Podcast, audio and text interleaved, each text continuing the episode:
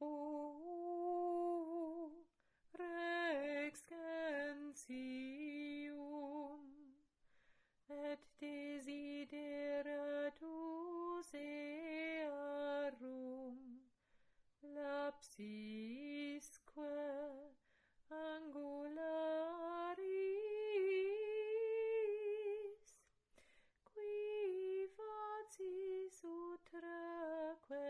Willkommen bei meinem YouTube-Kanal Liebe mit gefüllten Reifen.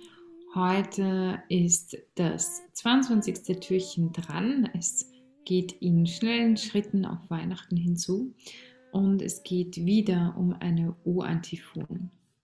Und zwar heute um Orex Gentium et dis, verzeiht, Orex Gentium et desideratus earum lapsisque angularis qui facis utraque unum veni et salva hominem quem delimo formasti.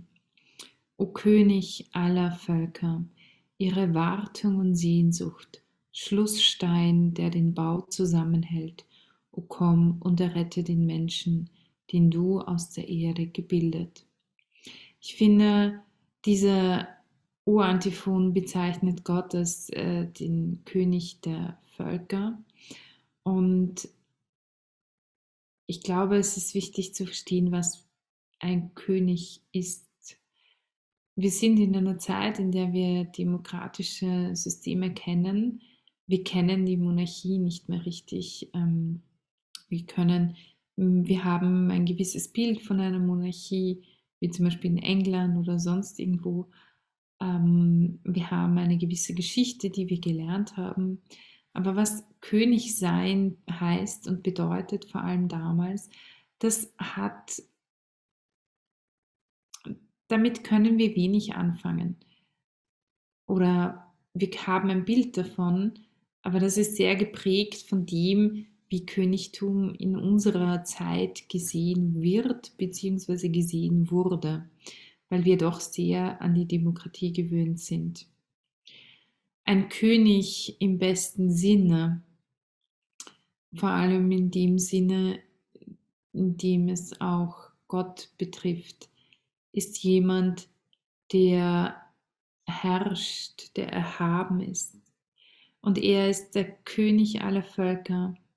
Er ist auch sonst bezeichnet als König der Könige. Und das bedeutet, er ist der Souverän, der Herrscher im positiven Sinne. Er ist der, der wirklich die Macht hat. Und ich glaube, um ein Beispiel zu geben dafür, ähm, was der Unterschied ist zwischen einem König und jemand, der gerne ein König wäre, aber keiner ist. Ein König, der weiß, dass er alle Macht hat, braucht sie nicht ständig zu zeigen. Er hat sie. Währenddessen ein König, der gern ein König wäre, aber keiner ist, muss seine Macht zeigen.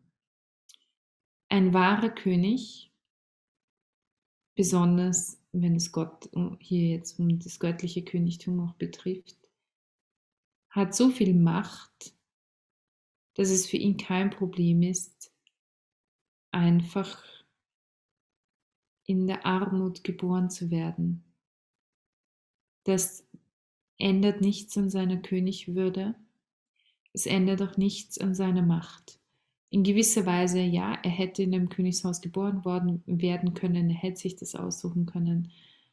Auf wundersame Weise, die wir erst rückblickend verstehen können und glaube ich, in dem Moment, als das geschah, vermutlich überhaupt nicht verstanden hätten. Ähm, aber Gott ist so souverän, dass er sogar in der Armut geboren werden kann, ohne Angst haben zu müssen, dass auch nur irgendetwas von seiner Königswürde wegfallen würde. Das ist der Unterschied zwischen Sein und Schein und es ist der Unterschied zwischen Fühlen und Sein. Ich weiß nicht, ähm, wie es euch geht, aber ich habe besonders in den letzten Jahren immer wieder eine sehr interessante Entdeckung gemacht. Es wissen einige von euch, wahrscheinlich ist das mittlerweile den meisten schon klar, ich bin sonst eigentlich Schauspielerin und Opernsängerin und ich habe und arbeite auch als Schwangerschaftskonfliktberaterin und leite da eine Frauenberatungsstelle. Und ich finde es immer sehr spannend, wenn ich von Außenwirkung mitbekomme, dann sagen, ja, du bist eine Künstlerin, steh dazu. Das Lustige an der Geschichte ist, ich fühle mich nie als Künstlerin. Ich bin sie. Ich bin eine Künstlerin, aber ich fühle mich nicht wie eine Künstlerin, weil ich auch gar nicht weiß, wie sich eine Künstlerin anfühlen soll. Wie soll sich das anfühlen, eine Künstlerin zu sein? Das ist man oder man ist es nicht. Und genau das ist, glaube ich, auch die Sache. Gott ist Gott er braucht sich nicht als Gott zu fühlen. Er ist es. Und Jesus, Jesus wurde als Gottes Sohn geboren. Er braucht sich nicht als Gottes Sohn zu fühlen. Er ist es. Und genauso ist es mit uns. Wir sind hineingenommen worden in die Kindschaft Gottes. Wir brauchen uns nicht zu fühlen wie ein Kind Gottes, denn wir sind es. Und damit möchte ich euch heute entlassen und wünsche euch noch einen wunderschönen restlichen 22. Dezember und wir hören uns dann morgen. Ciao.